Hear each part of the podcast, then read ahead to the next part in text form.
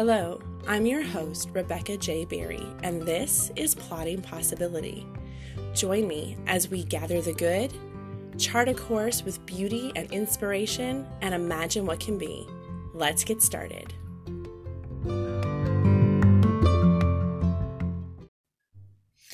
Before the episode really begins, let me say I usually record these late at night. That's one reason why my voice is usually pretty low and soothing. It's because I'm trying to not wake my kids up.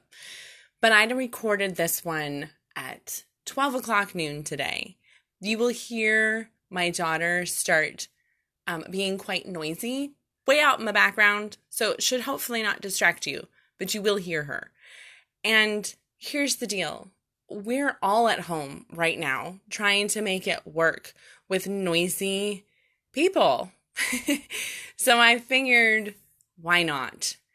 Um, enjoying hearing a little bit out of my regular life. My son also comes in right in the middle of Gather the Good, so you'll hear him too. Um, but that's okay. We're all just doing life at home. So if it's good enough for Jimmy Fallon, it's good enough for me. I hope you enjoyed today's episode. It's a message that um, was really laid strongly on my heart, and I hope it blesses you.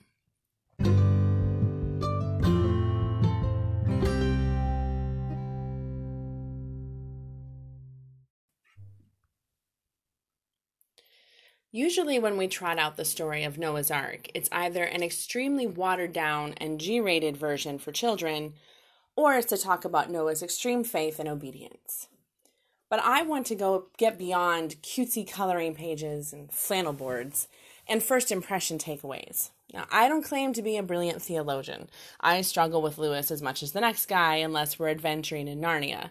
However, it seems to me that when we want to learn how to shelter in place, Noah is the only one we have to turn to. The Israelites wandered, David fled all over the countryside from Saul, Joshua conquered, and Daniel defied. But Noah got locked inside and had to stay. It's really easy to gloss over that. We talk about the preparation to build the boat, how he must have been laughed at and mocked. We talk about the animals coming two by two, and the seven for ceremonial reasons. We talk about the 40 days and nights of torrential rain, and we talk about the dove and the olive branch and the rainbow. There's actually a whole heck of a lot of time between God sealing the door shut and when Noah and family disembarked. It's about a year, actually. About 12 months of sheltering in place. No leaving.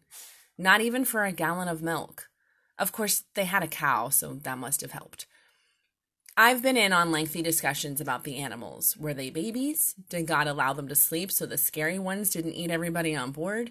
And what about the saltwater and freshwater creatures? But right now, I want to know about Noah and his family. And we simply just don't know. The scriptures don't tell us how they felt and what they did. Yet I think we can make some inferences here with our own experiences of the unprecedented. That word, it's ubiquitous now, isn't it? But we don't have any other way of saying, I've never done this before. None of us have. I don't know what to do. Instead, we say, Oh, this is so unprecedented. And Noah surely must have felt that strain. It had never rained before. And we also know waters erupted from below the earth's crust. Um, yikes. If I've never seen or heard rain before, and it's a continuous torrential downpour, and there's also water coming up from the ground, I'm going to be scared. I assume Noah and his people were afraid. That doesn't mean they didn't have faith. That doesn't mean their righteousness was diminished. It means they were humans living through something they had never lived through before. And I don't care what it is, that always creates some fear. Even good things we've never done before makes our pits sweat, like falling in love or talking to your favorite banjo boy in actual rational sentences. It took me two years. Whatever.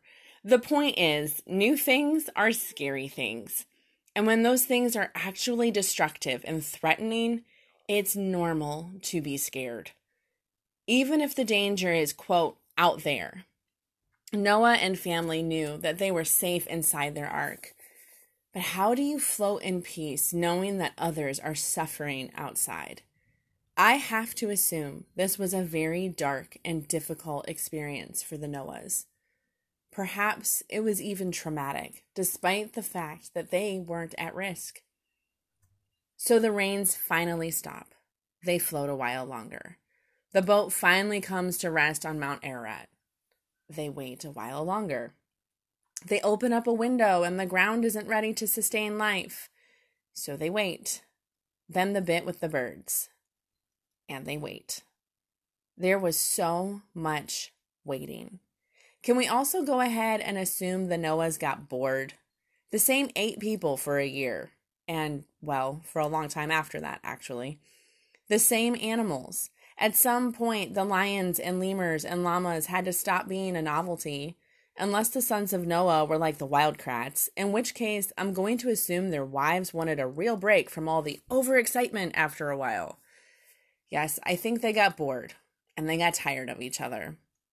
The logistics of sleeping, eating, bathing, tidying up the ark, and just living day after day in a boat with your parents, siblings, and in laws had to be a real exercise in patience. Yep, I think this is us right now.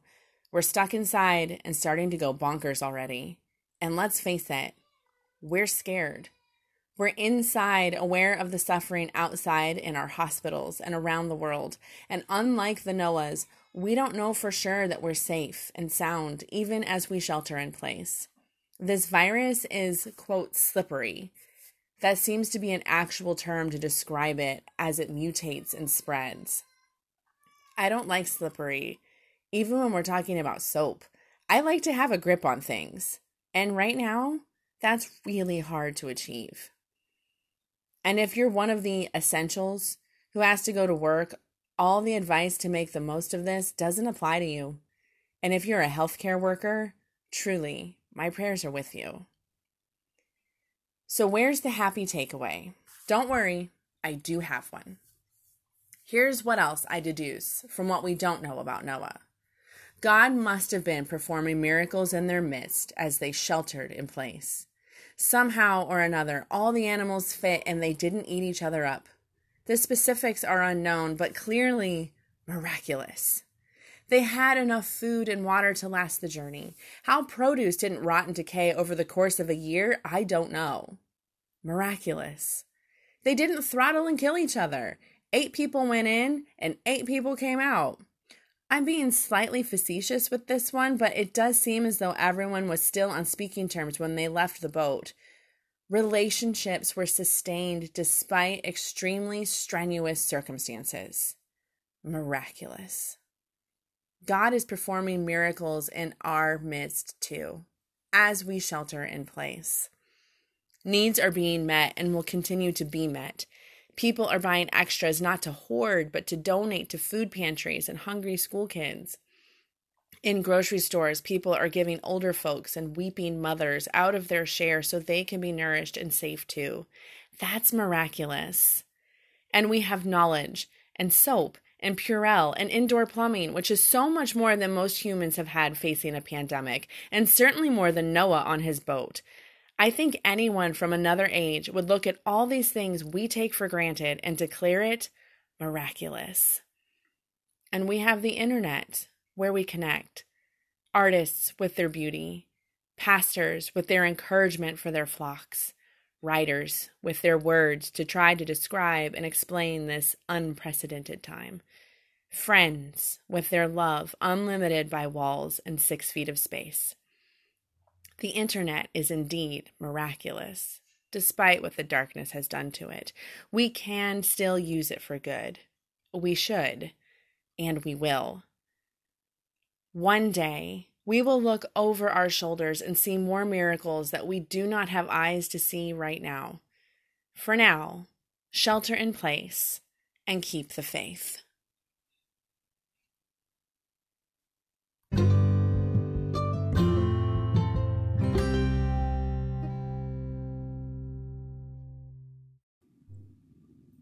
For today's Gather the Good, I'm going to tell you about 10 different things I'm aware of happening pretty consistently on social media that is spreading some light and joy and hope and beauty for all of us while we are sheltering in place and just going through this unprecedented time.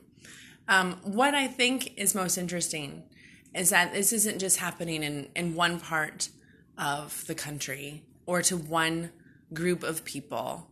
It's happening to all of us um, and really all over the world. And so, for the first time all over the world, you have all of these musicians and artists and actors, as well as all of us ordinary folk, um, cooped up inside and um, out of boredom or out of necessity, because some of these things they are raising money. Um, we get to have this beautiful content just streamed into our homes, and I think we should take advantage of that. Um, for example, Andrew Lloyd Webber has been taking requests and playing songs from Phantom of the Opera. When else am I ever going to be able to sit in my house in Ohio and listen to Andrew Lloyd Webber play the songs that he wrote? Never. It's incredible.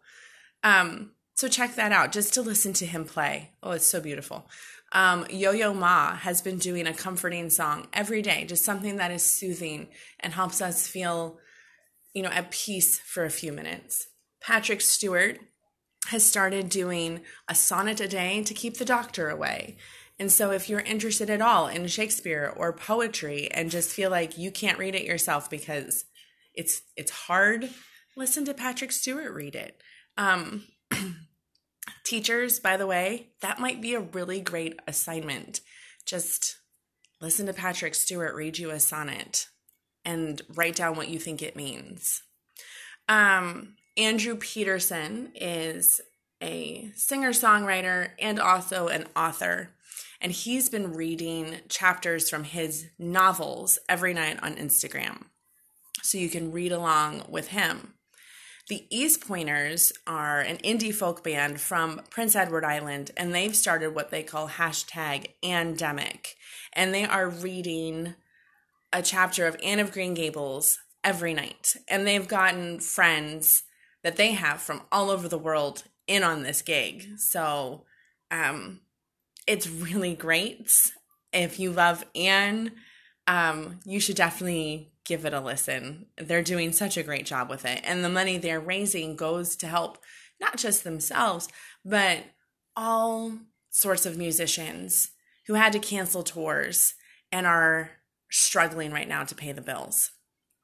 We Banjo 3 has content planned for every day of the week.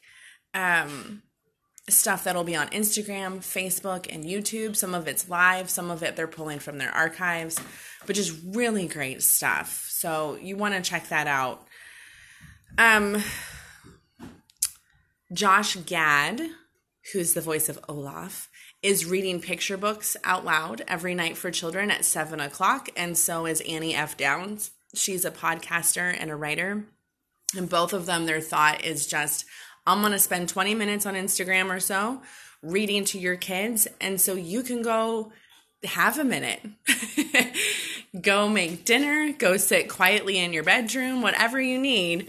Just put on Instagram for a minute and let your kids be entertained by someone else. Annie even is doing um this interactive stuff with the kids where she's asking them to draw pictures and then you can put it on Instagram so she can see uh, the drawings and the inspiration they're getting from her readings. And I think that's pretty cool too. Uh, let's see, I have a list. Um, I want to tell you about Sarah Clarkson. She is a writer. She wrote the book Book Girl. So while you are off work and looking for books, definitely read Book Girl. It is loaded with recommendations and just lots of inspiration that will um, jumpstart your reading life. But she is doing a psalm and a poem every day. Again, just something that just helps us to be calm and remember that God is in control and there is still beauty and there is still hope and there is still light out there in the world. And the last thing, hold on, that's my son.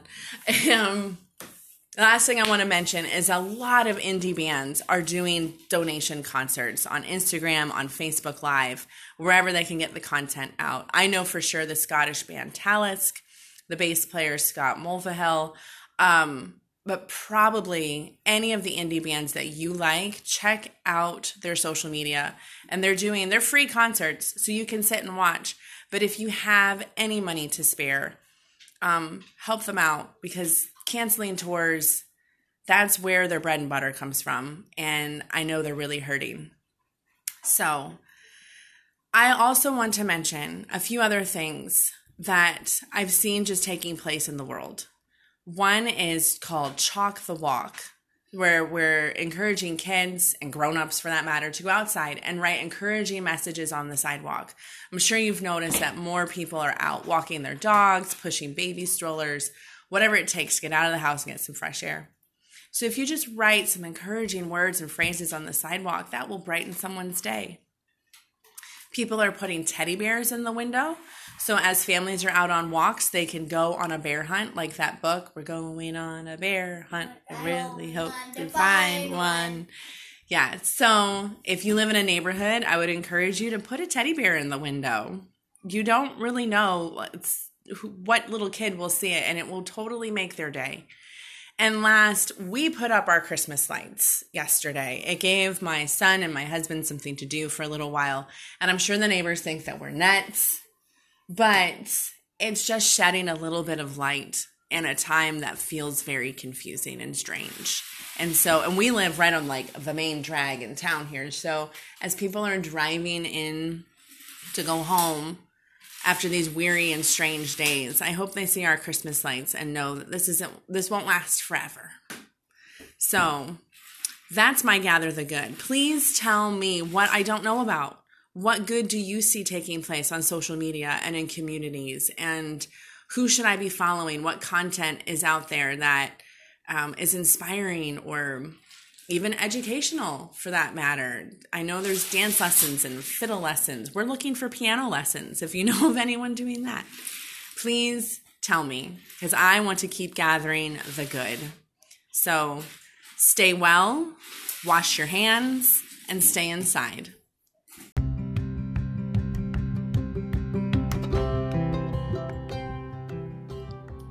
Thank you for joining me. I hope you'll join me next time as we continue plotting possibilities and gathering all that's good.